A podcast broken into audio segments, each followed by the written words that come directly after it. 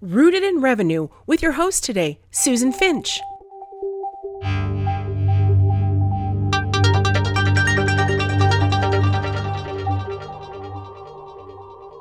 Hey, Susan Finch here today, and today our topic is Your online profiles are costing you money. I'm not joking. Saying our free online profiles in all the social media venues is costing us money may be confusing, but let's think about that statement. If you create a profile and forget about it for a long while, it becomes dated, perhaps even incorrect. Not just headshots in the company you work for, but your basic statement about yourself. When you created your profiles, chances are you were just checking off a box to get marketing off your back. Facebook, check. LinkedIn, check. Twitter, check. Google Plus, check. About Me, check. What about all the profiles you forgot about? Such as trade organizations, professional alumni associations, online directories, there's a huge chance that you have no clue how many profiles you've created. If you only think about the ones you remember, that gives us a good place to start. So let's do that. Starting with the more obvious LinkedIn, Facebook page and profile, Twitter, About Me, and Google the first thing you want to think about is whom are you trying to reach? And what do you want them to do? How do you want them to connect with you? Rather than just viewing it or adding you to their circles, connections, friends, whatever it is, or following you, what do you want them to do? What do you want them to think about you? It isn't a one profile fits all here. You have to tailor it. What I say on Facebook is not the same as I'd say on LinkedIn. But if you're in that camp that favors that it's all me, I'm the same everywhere, accept me as I am, I'm just who I am, they can accept me or not, chances are you really wish you earned more money. But that arrogance is getting in your way.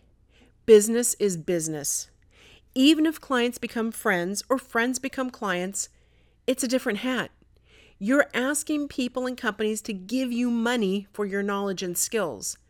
Respect that and them. The very baby step of this, let's segue into headshots. Keep it clean and professional on LinkedIn. Have more fun on Facebook.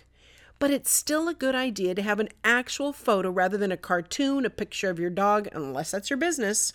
You want anyone seeking you to know it's the right you. On all of social media, I'm grateful that the other Susan Finch in New York is a blonde. It helps at first glance. Also, the fact I'm in Oregon and she's in New York. So we're both clear on who we are in all venues. But let's get beyond headshots. That'll be a whole separate thing, and we'll talk about how you can do those easily. Moving on to your links you can include. In each profile, you always have an opportunity for other links, things you're interested in, your passions, where you work. Have you tested those lately? As a producer for several online radio shows, I run across guests all the time that haven't updated their LinkedIn profiles for months or even years. It's so embarrassing.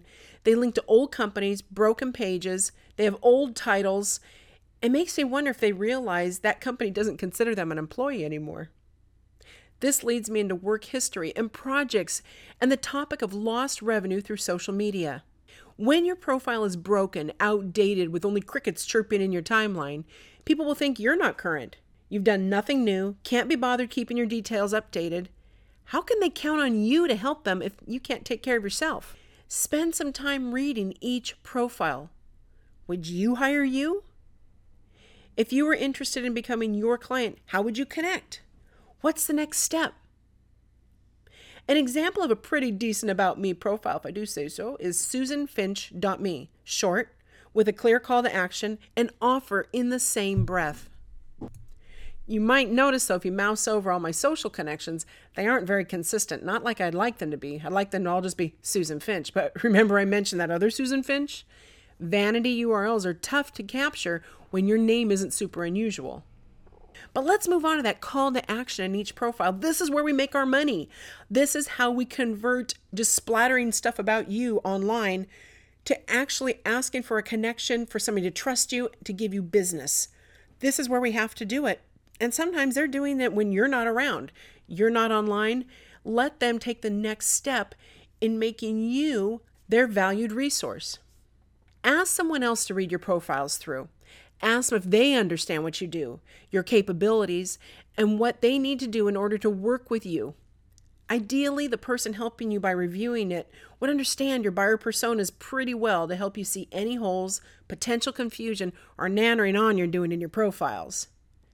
And guys, if they help you with this, at least send them a gift card or take them out for drinks to thank them. And then return the favor for them as well. Don't you want your friends to make more money too? When everybody's more successful, you can all take better vacations together. At the end of your profiles, you want to entice people to make an appointment, get to know your company better, invite you to speak, whatever the goal is that makes you money. Ask for it with an easy link. It may be a different landing page for each venue. That's not a bad idea. It's a great way to track if it's working. Perhaps you simply link to your appointment scheduler page. The goal isn't to close the deal, but to get them to call, to contact you, to take the next step. Give them the time. Don't tell them how to make the watch. With LinkedIn, I'm going to do an entire episode on its own for this, and that is projects on LinkedIn. It's a great way to expand your profiles and show that how multifaceted you are with your skills without changing jobs. Something like a case study where you can show off something with great results. Look for that episode in the future. Once you're done updating Facebook too with a new image, it will notify all of your friends and followers. LinkedIn used to do this, but they caught on to the fact that people played this in order to get to the top of the newsfeed with a visual update. It also ended up in people's notifications. So now you got to do a little more than that. You can change your position, add a company, and when you do that, you'll end up in notifications and news feeds on LinkedIn for those that follow you or are connected to you. Before you do that, Consider writing an article to publish in your profile to make a bigger splash. Again, we'll cover that in another episode. If you don't have much to say with your newly updated profile, commit to a bare minimum of 15 minutes a day on LinkedIn for two weeks, only sharing items from others. You heard me. Don't talk about what you do, they'll find that out soon enough. Right now, you need to reestablish your connections, your value, the fact that you're a pretty cool person to be connected to. Share with them stories from the news, nothing self serving. Mention companies and people. Let people know you're still around and are now current and of value rather than just tooting your own horn. So, you got a list to do now? There's enough for you to do to catch up, but again, these are just the beginning profiles. If you need help finding all the ones you've forgotten, and there are a bunch of them, trust me, check out exitpowerstrategies.com slash determining to figure out which scenario fits you so we can start collecting all the forgotten profiles and clean them up or even delete them. Be sure to subscribe to this podcast via email on rootedinrevenue.com so you never miss an episode or subscribe to us on iTunes. Look for Rooted in Revenue. Thanks for joining us.